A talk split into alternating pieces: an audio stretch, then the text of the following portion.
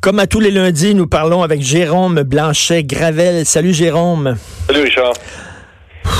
On revient sur euh, Nouvelle-Zélande? Ouais, on n'a pas le choix. C'est bon, c'est triste, c'est tragique, c'est épouvantable. Il y a, je pense, effectivement une nébuleuse d'extrême droite et il faut, il faut la combattre. Mais ça veut pas dire, on peut mener deux combats à la fois, mais, Jérôme. On peut combattre cette nébuleuse d'extrême droite tout en continuant de combattre aussi la nébuleuse islamiste. Il faut mener les deux combats de front. Écoute, il y a un dicton qui parle beaucoup. Euh, les extrêmes se nourrissent. Je pense que ça résume assez bien la situation, évidemment peut pas la réduire seulement à ça, la situation, mais euh, il y a un phénomène de polarisation, effectivement, en Occident et ailleurs dans le monde. Et oui, il y a l'existence d'une mouvance d'extrême droite, suprémaciste blanche, pas du tout de misère à le reconnaître. Euh, ceci dit, encore là, euh, il faut pas faire de, trop d'amalgame. On dit souvent que tous les euh, musulmans ne sont ne sont pas islamistes. Ben, de la même manière, tous ceux qui ont critiqué l'islamisme ne sont pas des gens violents. Je pense que c'est. Mais, mais, mais, mais on dirait que l'amalgame l'amalgame est permis dans un camp, mais pas dans l'autre. Non, c'est ça. Euh, on, on, peut critiquer, euh, évidemment, on, va dire que certains euh, médias, tout ça, vont alimenter un discours qui pourrait, d'une certaine manière, légitimer ça. Mais je te donne un exemple, par exemple, parce que il y a personne qui est épargné par ces phénomènes de polarisation-là, par ces phénomènes d'extrémisation-là, si tu veux. Par exemple, si jamais, et ça pourrait arriver, il n'y a rien d'impossible, si jamais un, un quelqu'un, un antifa, quelqu'un qui appartient à la mouvance antifa euh, radicale, décidait, écoute, je lance des hypothèses, là, je veux pas alarmer personne, décidait de poser une bombe dans un rassemblement d'un parti euh, de droite au Canada, comme mettons, je sais pas, le Parti conservateur, le Parti populaire, je veux pas en nommer, je veux pas faire des hypothèses, là, je veux pas jouer les prophètes de malheur, mais si quelqu'un posait une bombe au nom justement du vivre ensemble et accusait des gens euh, de la droite, entre guillemets, de euh, de, de, de, nourrir la haine, est-ce qu'il faudrait dire après, ben c'est la faute de la presse, c'est la faute de Radio-Canada, euh, c'est la faute des c'est la faute des chaires de recherche des universités qui prônent euh, le multiculturalisme. Je veux dire, tout le monde est, peut finir par être impliqué là-dedans, là. Ben, tout à fait, tout à fait. écoute, je suis tout à fait d'accord, mais c'est drôle, c'est quand, mettons, il y a un, un gars d'extrême droite comme, mettons, Alexandre Bissonnette ou comme ce gars-là en Nouvelle-Zélande fait un massacre, on va dire, attends une minute, quelle radio il écoutait? Quel journal il lisait? Quel auteur il lisait? Puis là, on va essayer de voir qui l'a influencé idéologiquement. Par contre, d'un autre côté, a un gars qui prend un autobus, un camion comme à Nice et fait une centaine de morts en les écrasant, lui, on va dire non, non, c'est un loup solitaire, c'est tout. On, on commence pas à dire, mais il a peut-être été influencé par tel imam, tel pas. Non, non, non, non, on n'ira pas jusque-là. C'est toujours deux pas, deux mesures. Ben toujours deux pas, deux mesures. Et c'est ce qui aussi nourrit euh, finalement la méfiance, c'est ce qui, c'est ce qui nourrit aussi ce climat-là malsain. Les gens ont l'impression qu'on est toujours euh, dans, dans, le deux pas deux mesures. Et ça, nourrit les frustrations de certains. Deuxième exemple, pour que les gens comprennent bien, si quelqu'un encore là commettait un attentat écologiste au, Canada, Richard, mettons, euh, un écologiste radical pose une bombe, mettons, au, au siège euh, euh, au siège social d'une entreprise euh, minière, par exemple, et fait, et fait sauter ça. Une autre hypothèse plate, là, est-ce qu'on va dire que David Suzuki ou Stephen Guilbeault est responsable de l'attentat écologiste? Ah, jamais on ne tiendrait de tels propos, Richard. Jamais. Donc pourquoi on applique la même logique pour quand, quand survient un attentat d'extrême droite? on est toujours dans deux pas deux mesures. Exactement. Écoute, la manifestation contre la brutalité policière, on sait que ça chire toujours, ça dé arrive tout le temps. Alors là, il y a des jeunes, on le voyait, qui se promenaient puis qui disaient il faut euh, vandaliser les autos de luxe. Est-ce qu'on va commencer à rendre coupable Gabriel Nadeau-Dubois parce qu'il disait qu'il faut faire payer les riches? Ah, d'ailleurs, oui, non, mais euh, on se rappelle à l'époque, euh, il, était bon, là, Gabriel Nadeau-Dubois, justement, pour dire, regardez, ce c'est pas la faute du mouvement étudiant, ce sont des casseurs. Ben, ben donc, bon, ça reste... Mais quand même, il y a un phénomène, effectivement, de, polarisation très net en Occident. Ceci dit, euh, moi, ce que j'aimerais quand même, c'est qu'on qu'on apporte la, même attention médiatique à, quand des, des, chrétiens sont tués, euh, parce que bon, évidemment, un attentat comme comme celui de la Nouvelle-Zélande, c'est excessivement euh, grave, c'est dramatique, mais il y a eu 4300 chrétiens tués en 2018 quand même. Là, donc, euh, quoi, ça, dans, dans, dans, des pays en guerre ou dans des, dans, dans des attentats? là Dans des attentats, mais tués au nom de leur foi. Là. Hmm. Euh, 90% au Nigeria, on sait que les attentats contre les chrétiens sont multipliés en Égypte depuis quelques années, les chrétiens copent. Donc, euh, ce, qui serait le fun, c'est de voir que cette solidarité-là mm. se, manifeste pour tout le monde. C'est ça un peu un peu le, le, vivre ensemble et, finalement. Et, autre chose, moi, que, que, que j'observe, c'est que ça fait à peu près 30 ans qu'on on baigne dans un dans un esprit multiculturaliste, tout ça, et, je pense qu'on n'a pas réglé, euh, ça, règle pas le problème, cette idéologie-là. Au contraire, je pense que ça nous a plutôt divisé. Est-ce que ça a réellement favorisé les échanges, Richard, entre les communautés? Est-ce que ça a est-ce que ça a dressé des ponts pour que les gens se parlent? Force est de constater, je pense que ça nous a plutôt divisé.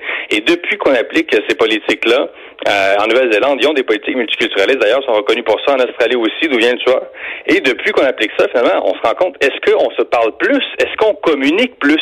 Et j'ai l'impression que non. J'ai l'impression que c'est le contraire. J'ai l'impression qu'on se parle moins depuis euh, qu'on qu'on prône ce, ce, ce, ce grand vivre ensemble. Mais finalement, c'est plutôt un vivre séparé. On ne se parle pas suffisamment. Oui, on est en silo, tout à fait. Écoute, je veux te parler de Paris.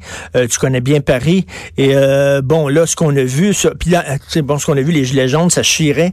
Et là, il y a des gens, j'ai des amis, même Facebook, qui me disent oui, mais c'était pas les vrais gilets jaunes qui faisaient ça. C'était des policiers déguisés en gilets jaunes pour ben discréditer le mouvement. Là, je me dis, écoute, arrêtez avec la théorie du complot, là. Arrêtez. Ah, mon Dieu, le complotisme, euh, ah ben oui. vraiment la cote aujourd'hui sur les réseaux sociaux. C'est fou. Ah non, non c'est c'est un peu fou de voir quand même là, ça fait euh, les, les gilets jaunes, ça fait quand même au moins six mois là qui, qui mais encore là évidemment, est-ce que des, des, qui sont les vrais gilets jaunes? On, on peut se poser la question, on sait pas qui sont les vrais gilets jaunes. C'est un mouvement excessivement bigarré qui rassemble toutes sortes de tendances. Euh, mais il y a un dénominateur commun là, à ces, à ces dérapages-là, à cette idéologie-là qu'on a vu là, euh, concrètement, le Fouquet, tout ça, euh, sur les Champs-Élysées, tu as vu, on a des images dignes d'une guerre civile, c'est pas compliqué. Ben oui. Et puis, ben c'est c'est un mouvement anticapitaliste. on est revenu finalement, c'est drôle, à cet anticapitalisme-là qu'on aurait cru finalement un peu évanoui. Parce que bon, on, les luttes anticapitalistes c'était plus populaire, disons, à l'époque de l'Union soviétique et tout ça. Mais là, bang, tout d'un coup, la grogne populaire l'emporte et on a des, des, des dérapages comme ça parce que c'est ça des dénominateurs communs. Ça peut juste être ça parce que extrême gauche, extrême droite, peu importe. Euh, ce sont des boutiques ben, de luxe à laquelle on s'attaque, ben des oui, vraiment forts. Le restaurant, le restaurant Fouquet, c'est un restaurant là, qui été fréquenté par les people, le jet set, les gens riches et célèbres. Donc, tu sais, après les Césars, on va prendre un pot Fouquet et tout ça. C'est pas pour rien qu'ils ont mis le feu, mais en même temps, Jérôme, ils ont mis le feu à un petit kiosque à journaux. Et moi, ah écoute, là, moi qui adore Paris, là, des petits kiosques à journaux, penses-tu que les, les gars, il y a une fille qui parlait, c'est son kiosque qui brûlait. Elle dit moi, là, on fait ça là, de père en fils et de mère en fille depuis des générations. On se passe le kiosque à journal. Dit, mon grand-père était là, mon père était là. Là, c'est notre kiosque à nous, puis on mis le feu là-dedans. C'est pas un symbole du capitalisme. À un moment donné, c'est ben une colère qui tourne à vide. Si je fais la psychologie de ces gilets jaunes-là, je te dirais, Richard, qu'au contraire, ces gens-là doivent dire les grands médias. Ah oui, ah oui, c'est vrai. Euh, ce sont eux qui euh, supportent, soutiennent les, les, compagnies capitalistes. Ah les médias sont financés ou, possédés par de, grands intérêts qui peut-être à quelque part des intérêts juifs. Richard, oh là, on est, hmm. on, est on touche quelque chose. Euh, écoute, je, je veux pas les défendre, mais euh, mais, mais on voit que peut-être qu'en s'attaquant à ça, peut-être que c'est un acte de vandalisme pur. Là, c'est pas tous des gens, écoute, euh, c'est pas tous des prix Nobel là-dedans. Là. euh, on sait pas. Là, peut-être que c'est un acte euh, spontané, mais il y a cette haine des médias là, là possédée par les, les, grands intérêts juifs, sionistes, maçonniques, illuminati, là, tu sais quasiment. Là, donc on, revient au terrier du complet dont tu parlais il y a cinq secondes. Ah, c'est complètement déprimant. Et écoute, tu veux, parce que je ne connaissais pas cette affaire-là. C'est toi ce week-end qui m'a écrit texte du devoir sur la CAQ. C'est tellement drôle. Écoute, je te laisse l'expliquer. Ben oui, j'ai sauté. Euh, euh, J'étais très surpris de voir ça. C'est un article du Devoir publié effectivement vendredi 15 euh, mars. L'article s'intitule Déception à droite après 150 jours de gouvernement caquiste. Donc, je lis ça. C'est un texte d'Isabelle Porter et Marco euh, Bella-Serino, deux bons journalistes. Euh, du devoir, mais ça m'a intrigué de voir qu'on a fait un reportage, un reportage bon écrit euh, sur la CAC, c'est 150 jours de la CAC, mais au Salon de l'Auto de Québec. Les deux journalistes ont l'idée de faire un reportage de la CAQ au Salon de l'Auto. Là, je lis ça, et là, ils décrivent les, les, partisans de la CAQ au salon de l'auto, comme en, en, admirant un pick-up, en admirant un, Jeep, euh, une carrosserie. Attends une minute. En disant ça, les amateurs de chars, ça, c'est le profil de la CAQ, ça. Ben, c'est ça, je veux dire. Euh, quelle est l'intention derrière? Est-ce que c'était d'associer tous les, électeurs de la CAQ à des amateurs de chars pour essayer de les faire passer comme pour des colons, en guillemets, tout ça. Euh, il n'y a pas de libéraux au salon de l'auto, il n'y a pas de solidaire. Catherine Dorion s'est acheté un Subaru, tu te rappelles, un VUS, un beau Subaru. Euh, peut-être que Catherine Dorion était là. Pourquoi avoir cette idée-là? Comme si, hey, on va aller au salon de l'auto, c'est là que les gens de la droite se tiennent. mais, mais, mais... C'est le congrès de la CAQ. Le salon de l'auto, là, Richard, ça serait le congrès de la CAQ. Là. Mais Jérôme, il y a eu un précédent. Je te dirais qu'il y a eu un précédent à ça. Je ne sais pas si tu l'as vu, je ne sais pas si tu te souviens. Le film Le confort et l'indifférence de Denis Arcand, le documentaire sur la, la défaite du premier référendum. Denis Arcand voulait comprendre pourquoi les gens ont voté non. Il est allé dans un salon de l'auto, ok, parce que pour lui c'était ça. Là, les colons qui ont voté non, là, c'était un salon de l'auto. Fait qu'il était allé interviewer ah des gens, des gens qui, qui, étaient devant leur SUV puis leur, euh, leur auto récréative puis tout ça. Puis là, il disait pourquoi tu as voté non. Puis déjà parlant devant leur champ, puis en, voulant dire, regardez les noms, c'est toutes des quétaines. Ah c'est vraiment condescendant. Il y a quelque chose de condescendant. Puis, puis euh, bon, par la bande, il, s'agissait d'associer la CAQ finalement à des gens à, contre l'environnement. C'est-à-dire, regardez, les gens de la CAQ sont pour les autos, donc la CAQ, c'est un parti qui n'en fait pas assez. C'est ça le message euh, subliminal qu'il y avait dans l'article. Et écoute, la prochaine étape, c'est quoi, Richard? C'est faire un reportage sur la CAQ aux danseuses? ben non, mais... C'est vrai. Je, comprends pas. Il n'y a pas de libéraux danseuses, il n'y a pas de solidaires, il n'y a pas de péquistes. Allons au de la CAQ. Ils sont tous regroupés là, les amateurs, euh, les, les partisans de la CAQ. Il y a quelque chose de très condescendant là-dedans. Moi, comme journaliste, je me serais gardé une petite gêne. Ceci dit, euh, les deux journalistes en question sont d'excellents journalistes. Là.